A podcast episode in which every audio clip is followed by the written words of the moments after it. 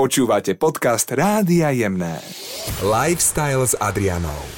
Dnes je tu so mnou Katka Kopunová, ktorá sa už dlhé roky venuje klíčeniu klíčkov a semien, no a učí nás ostatných menej znalých, že ako na to. Ahoj Kati. Ahojte. Hovoríš o tom, že je to pre teba taká zdravá zábavka. Mňa to úplne tak zaujalo, že zdravá zábavka, lebo je to veľmi pekné pomenovanie. Hej, tak je to aj zábavka, aj zdravá. A, takže myslím, že to sedí, čo hovoríš. Ako sa to dostalo do tvojho života? A myslím si, že to bolo pod takým tým heslom, že vo všetkom zlom hľadá niečo dobré. My sme pred niekoľkými rokmi mali v rodine uh, môjho veľmi blízkeho človeka, ktorý, uh, ktorému bolo diagnostikované onkologické ochorenie. A, a keďže som sa vtedy veľmi zlakla a hľadala som nejakú alternatívu, ako mu pomôcť uh, popri tej klasickej liečbe, tak som natrafila ani nie tak úplne na kličky, ale ako keby na stravu ako celok a uh, začala som viacej variť a venovať sa nejakej zdravšej strave. Začali sme konzumovať oveľa viacej čerstvej zeleniny, ovocia, byliniek, semienok, orieškov, strukovín a podobne. A uh, mám pocit, že v tom období niekedy som našla také svoje asi najväčšie hobby a takú vášeň pochopila som, že ak niekedy v živote budem pracovať s niečím, tak by to mohlo byť práve, práve niečo z tej, z tej zdravej stravy, pretože ma to, ma to veľmi bavilo a nadchlo ma. A v tom období ma veľmi začala baviť aj práca na záhrade, keďže pochádzam pochádzam z dediny a mali sme ju hneď za domom, tak e, bola to pre mňa obrovská radosť, keď som ráno proste vedela vyzať z domu a otrhnúť si, ja neviem, čerstvý kalera a badať si ho na raňajky. A keď som sa pár, pár rokov potom po, presťahovala do Bratislavy, tak mi práve tento element ísť von a otrhnúť si niečo veľmi chýbal. Ale vtedy som si spomenula na kličky, ktoré som už e, poznala z toho, e, z toho obdobia predtým a povedala som si, že by som mohla začať s tým, aspoň teda akože pre seba v Bratislave. A ako som tu spoznávala ľudí z práce a kamarátov, tak keď ma sem tam navštívili a prišli ku mne, tak vždy sa veľmi čudovali, že čo to mám na tej kuchynskej linke, že to Inak, nikdy nevideli. To by ma zaujímalo, že ako vyzerá tvoja kuchynská linka. Ja si to predstavujem, že to je tam také celé zelené. No, ako kedy samozrejme, ale, ale mnohokrát, keď robím nejaké workshopy alebo nejaké prednášky o kličkoch a beriem ich tam, že naozaj veľa, tak vtedy to vyzerá šialene. Bola to vždy moja požiadavka, keď som hľadala, či už byť na prenájom alebo, alebo nejaké miesto, kde budem dlhodobo žiť, že kuchynská linka musí mať naozaj veľa miesta vždy sa ma pýtali, že to tak veľa varíte, že tak akože aj varím, ale ja tam hlavne potrebujem umiestniť aspoň proste 5 nádobiek s kličkami naraz. Ja si Takže tu svoje rastlinky. Hej, mno, mnohokrát to je také, uh, také veľmi zaujímavé. No a vlastne tým, že sa ma ľudia pýtali, čo to je, nepoznali to, mm, tak som mala pocit, že, že by sa o tom možno, že malo hovoriť a vedieť viacej aj u nás. Ale teda snažila som sa priniesť na Slovensko uh, nielen tie informácie o kličkoch, ale, ale aj kvalitné semienka a nádobky, ktoré uľahčia ľuďom to fungovanie alebo teda to pestovanie klíčkov. Um, a neskôr som začala robiť aj kurzy varenia, workshopy a podobne. Mm-hmm. Teba je dobré mať za kamošku. to sa celkom oplatí, super. Štúdie hovoria, že postupne obsah e, vitamínov, minerálov a živín v zelenine, ovoci klesá rokmi. A v podstate klíčky sú možno taká vitálna bomba, e, ktorými si môžeme ako keby v malom množstve doplniť práve tie vitamíny a všetky tie potrebné živiny, ktoré nám ako keby v strave chýbajú. A počula som, že ja, že toto sa hovorí pravdepodobne, aspoň teda ja si myslím, aj, aj keď iba ako like, že to bude tým, že, že to množstvo živín v pôde klesá, tým, že sa mm, to polnohospodárstvo veľmi industrializovalo a, a používa sa množstvo pesticídov um, a podobne, tak, tak tá pôda nie je taká silná a tým pádom ani tie rastliny z nej nie sú možno až také zdravé. Do akej miery to vedia kličky nahradiť, tak si netrúfam asi povedať, ale uh, určite pravdou je, že uh, v tom, v tom malinkom klíčku uh, je najväčšia koncentrácia vitamínov a minerálov, nepestuje sa teda v pôde a pokiaľ sú tie uh, semienka od základu kvalitné, že sú teda organické alebo v biokvalite, uh, tak tak by v nich malo byť vlastne iba to dobré bez čohokoľvek zlého. Takže v žiadnom prípade by sme nemali prísť do nejakého záhradníctva a zobrať si nejaké semienka, ktoré sa bežne používajú na sadenie, lebo tie bývajú asi aj plné pesticídov. A veľmi často sa to stáva, že mi ľudia hovoria, že si kúpujú práve tieto semienka, že mne pritom stávajú vlasy dúbkom, ale asi sa s tým nejako dá prežiť, ale určite to neodporúčam. Ja si, Uvidíme ako dlho. Hej, ja si, ja si veľmi dobre pamätám moment, keď som eh, raz bola u oca na záhrade a vysypala som si, bolo to ešte predtým, ako som s týmto začala robiť a vysypala som si na, eh, na ruku z takého toho farebného vrecka semienka redkvičky. A bola som úplne fascinovaná, lebo tie semienka boli trblietavé, perleťovo, zeleno-modré A prišla som za otcom a pýtala som sa ho, že ako to je možné, že sú takéto, lebo mi prišla tá farba extrémne neprirodzená on mi povedal, že no to je normálne, lebo na tom semienku je nejaká krusta z nejakých podporných látok, ktoré sú áno aj proti možno nejakým škodcom a podobne a podporujú rast tej, um, tej rastliny. A čiže pre mňa vidina, že nakličovať to a najprv tam zmývať 4 e, dní tie um, tu tento obal je strašidelná, takže určite treba pri tom nakličovaní dbať na to, aby to semienko bolo čo najprirodzenejšie. Ja normálne teraz imám riovky, lebo som si to fakt celé predstavila, že to, to fakt ti asi veľa zdravia nepridáva a keď v podstate toto aj jeme bežne. Hej, tak potom... ako v tej, v tej pôde, keď sa to pestuje, tak ma, jednak to rastie oveľa dlhšie. A tie veci z toho semienka podľa mňa zoberie z veľkej časti tá pôda a síce tá rastlina to v sebe, napríklad redkvička už aj keď je dospela nejak, nejak, nejaké nejakú časť toho musí niesť, ale určite to nie je také e, výrazné, ako by to bolo pri tých klíčkoch, ktoré sa pestujú naozaj krátučko, e, nie, nie je tam tá pôda, je tam iba voda. Mm-hmm. Takže tam by som to určite neodporúčala. Prečo ten malý klíčok e, o mnoho hodnotnejší ako celá rastlinka?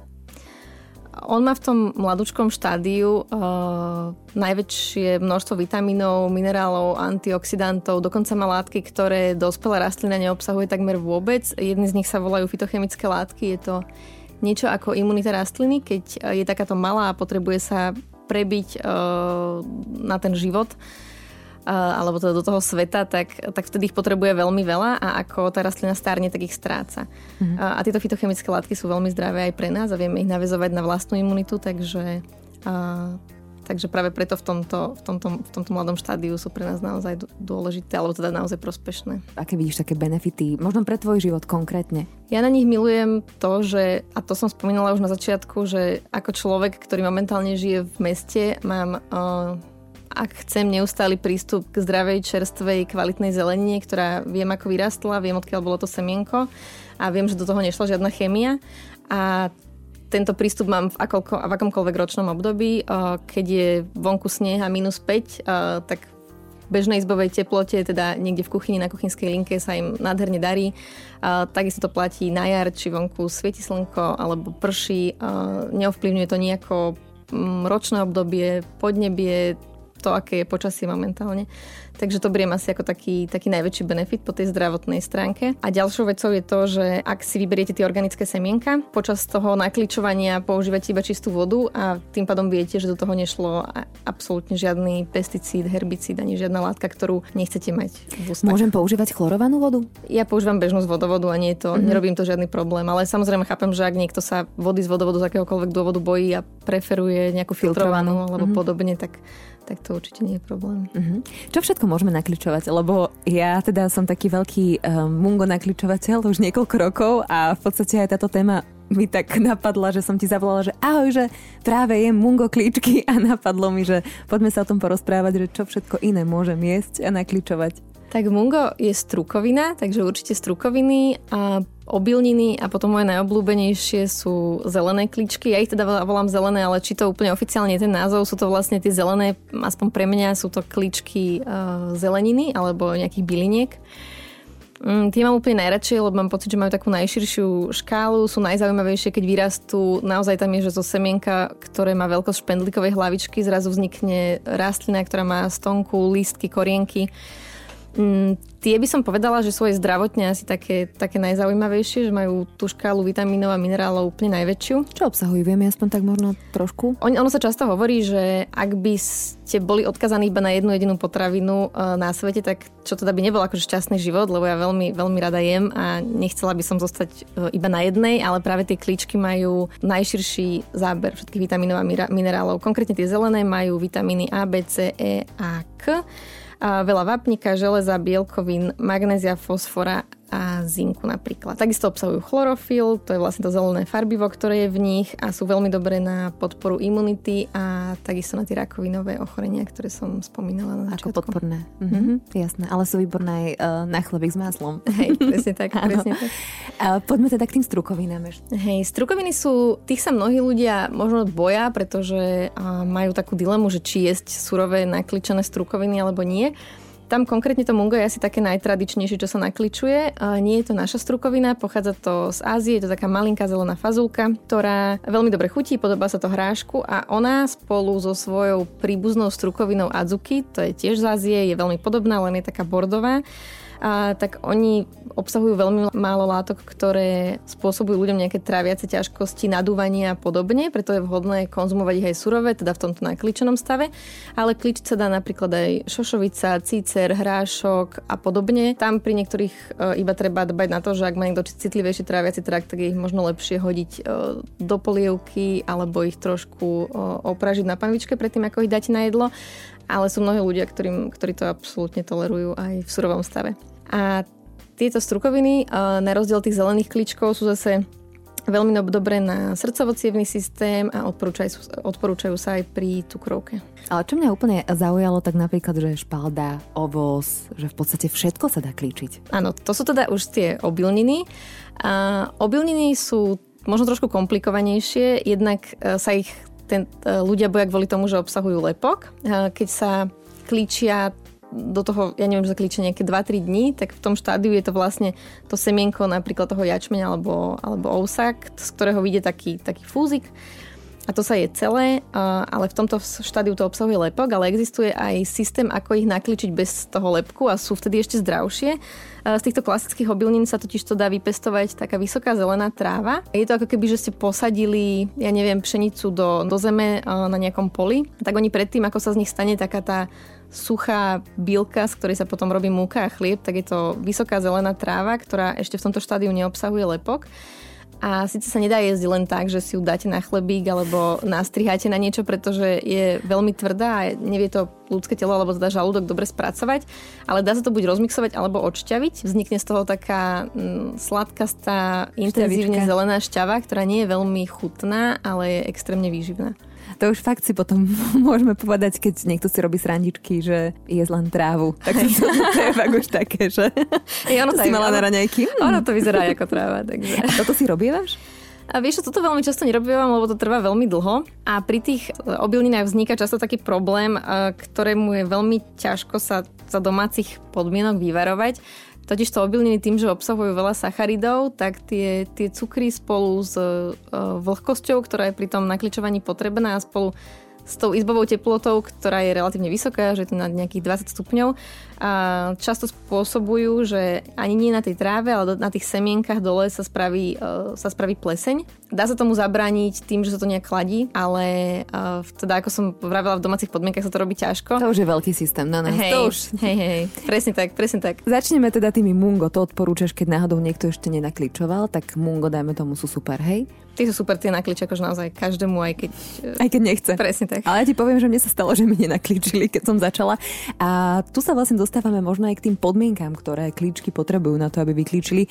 Napríklad namočiť ich do vody na 8 až 12 hodín. To, to som nevedela. Hej, keď nenamočíš, tak potom... Nenamočíš, nemáš. A čo ďalej je dôležité? Namočiť ich teda? Hej, presne a potom? tak. A, a potom ich udržiavať stále vlhké. Vlastne to je jediné pravidlo, ktoré treba, ak je to semienko v vlhkom prostredí, tak vyklíči. Ako často ich uh, preplachovať, dajme tomu, lebo oni sa musia preplachovať, aby to zostalo všetko v pohode? Aby mm-hmm. tam mhm. nebola možno prílišná vlhkosť? Hej, odporúča sa dvakrát denne, ráno a večer. To by malo úplne stačiť. Samozrejme, ak sú tie kličky uložené v prostredí, kde je vlhkosť vo vzduchu veľká, tak im možno bude stačiť aj raz za deň. Ak naopak sú v miestnosti, ktorá je skôr suchá a teplá, tak možno budú potrebovať aj trikrát za deň. Ale tak bežne, odoka. Hej, bež, bežne ráno a večer je, je úplne v poriadku. Jediné, na čo si treba dať pozor, je, že ak cez leto má niekto na slnečnú stranu orientovaný byt a má v byte 27 stupňov, uh, tak v tom prípade sa tým klíčkom nemusí až tak veľmi dariť, že to už nech trošku príliš teplo. Treba ich dávať aj do tmavej miestnosti? Miestnosti alebo do skrinky? Nie. Toto veľmi často s tým stretávam, že sa na to ľudia pýtajú, ale uh, nevidím v tom žiadny zmysel. Ja ich teda nezatváram do žiadnej tmy a rastú mi krásne. A jediné, čo potrebujú, teda je tá vlhkosť a často ich treba v tých začiatkoch niečím zakryť, aby ako keby tá voda, ktorá tam je iba potom na mačaní, sa nevyparovala z tej nádobky nakličovacej alebo z čohokoľvek, do čoho sme ich dali. Ale aby sa zrážala o niečo a padala naspäť, aby sa tam urobil taký maličký skleníček, alebo parenisko sa to volá, keď, keď niekto zahradkarčí. A, takže to je dôležité na začiatok, ale nie je to tak vyslovene, že by museli byť v tme. A potom, keď už vyklíčia, každý klíči asi inú dobu, Presne tak. Tak ich môžeme dať do chladničky. Áno, aj keď ja si myslím, že úplne najchutnejšie sú čerstvé, keď si ich vezmeš tak priamo. V tej chladničke predsa len aj ten chlad a aj to, že už tam nemajú ten prísun vody, lebo už sa tam nepreplachujú, tak, uh, tak ich urobí také možno, že trošičku suchšie.